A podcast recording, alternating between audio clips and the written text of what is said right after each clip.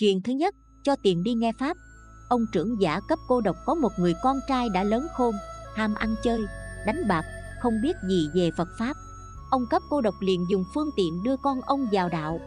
Một hôm, ông kêu con trai nói rằng Hôm nay cha bận công việc, con đi nghe Pháp thế cha Cha sẽ cho con 100 ngàn đồng. Cậu con trai không muốn nghe Pháp Nhưng muốn có 100 ngàn đồng nên chịu đi. Khi đến chốn Phật, lễ Phật xong Cậu tìm một chỗ vắng đánh một giấc. Chiều về lãnh 100 ngàn đồng. Tuần lễ sau, ông trưởng giả cấp cô độc lại nói Hôm nay cha cũng bận Con đi nghe Pháp thế cha. Lần này con cố nhớ một bài kệ về nói lại với cha Cha sẽ cho con 200 ngàn đồng. Lần này, vì muốn lãnh 200 ngàn đồng nên cậu cố gắng nghe và nhớ được bài kệ Phật dạy Các hành vô thường là Pháp sanh diệt, sanh diệt hết rồi. Tịch diệt là vui, cậu về nói lại với cha và lãnh tiền thưởng. Tuần lễ sau nữa, ông trưởng giả cấp cô độc lại kêu cầu con trai và nói Hôm nay cha cũng bận việc, con đi nghe Pháp thế cha. Nhưng lần này con cố gắng nghe trọn bài Pháp về nói lại với cha Cha cho con 300 ngàn đồng. Lần này cậu con trai ông cấp cô độc muốn được 300 ngàn đồng nên cố gắng nghe. Nhưng càng nghe lại càng hay Càng nghe lại càng thích thú và cậu đã giác ngộ nên lần này cậu về nhà không lấy tiền nữa mà cậu cảm ơn cha. Nhờ cha mà cậu được nếm pháp vì cam lộ. Cậu nói, ngày mai nhà vua thỉnh Phật và thánh chúng vào cung cúng dường. Con xin được phép đi rước Phật và hầu Phật. Hôm sau, ông cấp cô độc thấy con ông đứng hầu sau Phật Có vẻ cung kính và trang nghiêm. Đức Phật biết ý, kêu ông cấp cô độc nói rằng Con trai ông đã là đệ tử thuần thành của ta. Ông cấp cô độc nghe lời ấy, quan nghĩ, vui mừng Không ngờ con ông được chuyển hóa mau như thế. Chuyện thứ hai, đòi nợ Phật. Một hôm, Phật đi du hành có một ông bà la môn đến nhìn mặt phật và vẽ một vòng tròn xung quanh phật. Vẽ xong, ông nói, này, sa môn cù đàm, hãy trả năm lượng vàng rồi mới được đi. Các hàng đệ tử rất ngạc nhiên, nhưng phật vẫn đứng trong vòng tròn và bảo ngài a nan, hãy đến ông cấp cô độc bảo ông trả năm lượng vàng cho ông bà la môn này. Chính ông mắc nợ chớ không phải ta. Phật dạy, quá khứ vô lượng kiếp về trước có một ông vua. Rảnh rỗi, vua du ngoạn buổi trưa thấy hai ông quan đánh cờ ăn tiền. Nhà vua cũng ngồi coi và một người bị thua năm lượng vàng nhưng không có tiền trả. Vì nể vua nên quan đại thần không dám đòi, nhưng ông nhớ mãi đến nay mới đòi. Phật kết luận, quan đại thần mắc nợ là tiền thân ông cấp cô độc, ông quan chủ nợ là tiền thân ông bà la môn này và ông vua là tiền thân của ta. Người không mắc tai mũi lưỡi.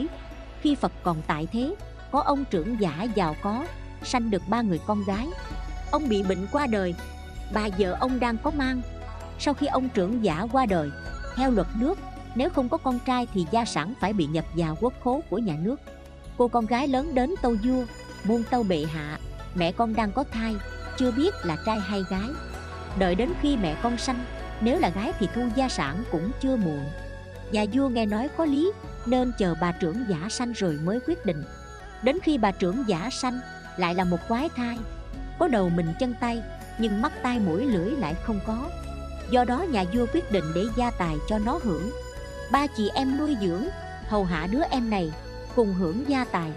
Ba chị em mới đến gặp phật và thưa, kính bạch phật, do quả báo ác nghiệp gì mà đứa em của chúng con bị tật nguyền như thế?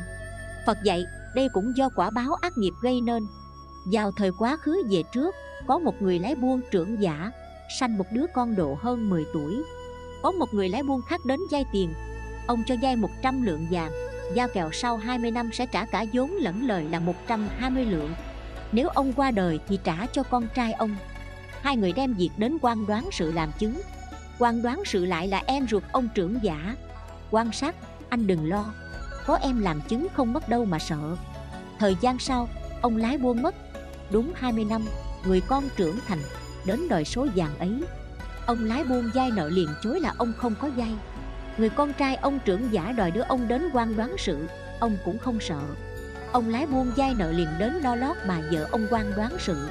Ban đầu, bà không dám nhận vì chồng bà Thanh Liêm Được vua tin cậy. Nhưng ông lái buôn đưa đến 40 lượng vàng và nói, Nhờ bà nói với quan đoán sự.